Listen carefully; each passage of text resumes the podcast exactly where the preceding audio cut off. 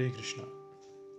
आज हम चर्चा करेंगे कि हैबिट्स मतलब आदतें, इसके बनने की या इसके रीफॉर्म होने की कौन सी स्टेजेस होती हैं, कितनी स्टेजेस होती हैं। तो इसकी चार स्टेजेस बताई गई हैं।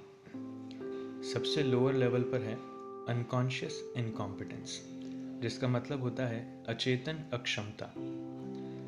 उदाहरण के लिए हम हमें तैरना नहीं आता है, हमें स्विमिंग नहीं आता है। हम ऐसे इलाके में रहे जहाँ पर कभी इसकी आवश्यकता नहीं है, नहीं महसूस हुई। तो हम उस उस बारे में सोच विचार भी नहीं करते हैं। So we are unconscious incompetence हमें तैरना नहीं आता, ये हमारी अक्षमता है। लेकिन हम इसकी, हमें इसकी आवश्यकता नहीं लग रही है, हम इसके बारे में ज़्यादा विचार भी नहीं कर रहे हैं, इसलिए हम इसके बारे में अचेतन हैं। लेकिन हमारी कहीं पोस्टिंग हो जाती है और ऐसी जगह पर होती है जहाँ पर हमें नदी से या फिर पानी से ज़्यादा डील करना पड़ रहा है। तब मन में विचार आता है कि मुझे तैरना आना चाहिए। तब उस समय हमें इसका महत्व समझ में आता है कि एक्चुअली ये तैरना कितना ज़रूरी है। लेकिन मुझे ये आता नहीं है और मेरे लिए कितना घातक या फिर हानिकारक ही हो सकता है। तो ये द्वितीय स्टेज है, जिसे कहा जाता है कॉन्शियस इनकॉम्पिटेंस हम हमारी अक्षमता के बारे में चेतन हो जाते हैं। और हमें ये फील होने लगता है, ये महसूस होने लगता है कि मुझे इस आदत को डालना चाहिए या फिर मुझे इस चीज़ को कल्टीवेट करना है, मेरी इस हैबिट को रिफॉर्म करना है। इसके बाद हम उसको स्वीकार करने के लिए, उस हैबिट को लेने के लिए प्रयास करते हैं। हम तैरना सीखने जाने जाते हैं कोचिंग्स जाते हैं क्लासेस जाते हैं और तैरना सीखते हैं, तब बहुत बार पानी हमारे मुँह में जाता है, पानी हमारे नाक में जाता है। कई बार ऐसी स्टेजेस भी आ जाती हैं, हमें लगता है कि नहीं, मुझसे नहीं होगा। ये काफ़ी कठिन है।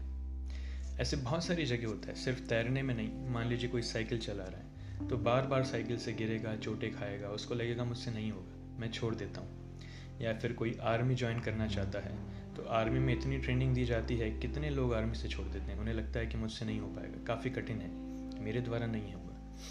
तो वो है कॉन्शियस इनकॉम्पिटेंस जिसे कहा जाता है चेतन अक्षमता। हम हमारी अक्षमता के बारे में ज़्यादा से ज़्यादा चेतन होते जाते हैं। और ये स्टेज इस स्टेज में कई बार लोग बहुत ज़्यादा डर जाते हैं। उन्हें लगता है मुझसे नहीं होगा। लेकिन ऐसा नहीं है। अगर इसी का हम अभ्यास करते जाएँ करते जाएँ करते जाएँ, जैसे कृष्ण भी गीता में कहते हैं, अभ्यास है ना तो कौन दिया वैराग्य न चक्रियते। कि इस अभ्यास के द्वारा मन को भी नियंत्रित किया जा सकता है। जब अर्जुन पूछते हैं कि चंचलम ही मना कृष्ण प्रमाथि बलवद्रणम तस्य हम निग्रह मनिए वायुरिव सदुष्करम तब कृष्ण अर्जुन को अप्रिशिएट करते हैं हाँ अर्जुन, मन बड़ा चंचल है असंशयम महाबाहो मनोर्दुर्निग्रहम चलम। लेकिन अभ्यास न तो कौन थे या वैराग्य न थे अभ्यास के द्वारा मन को भी नियंत्रित किया जा सकता है। तो इस अभ्यास को हम जारी रखें। हमारा पूरा प्रयास अभ्यास में रखें। तो धीरे धीरे धीरे हम उस चीज़ को सीखते जाते हैं और फिर ऐसी स्टेज आती है, तीसरी स्टेज जिसे कहा जाता है कॉन्शियस कॉम्पिटेंस या फिर चेतन क्षमता।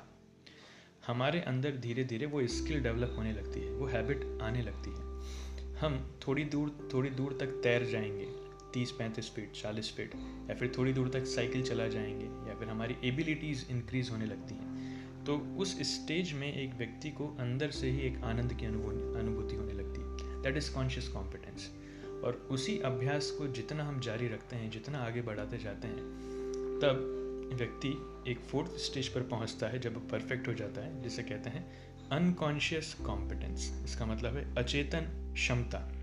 व्यक्ति इतना एक्सपर्ट हो जाता है कि उसे याद भी नहीं रहता कि वो उस हैबिट में है।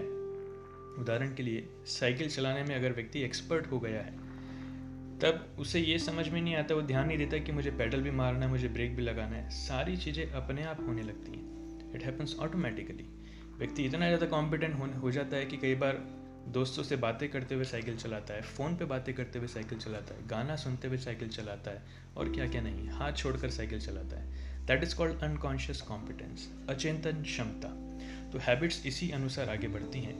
कोई भी हैबिट को रिफॉर्म करना थोड़ा सा कठिन हो सकता है, लेकिन अभ्यास के माध्यम से हम जब करते रहेंगे तो अनकॉन्शियस कॉम्पिटेंस के स्टेज पर हम पहुँच जाएँगे तो उस समय फिर उस हैबिट हमारे नेचर में आ गई है, फिर वो छूटेगी नहीं, वो जीवन भर चलेगी। इसलिए इन चार स्टेजेस को हम ध्यान रखें और विशेषकर जो सेकंड स्टेज है कॉन्शियस इनकॉम्पिटेंस उससे हम डरे नहीं। ऐसा ना समझें कि हमसे नहीं होगा, बस अभ्यास जारी रखना है और होगा, ज़रूर होगा। समय का इंतज़ार करेंगे, ज़रूर होगा। हरे कृष्णा धन्यवाद।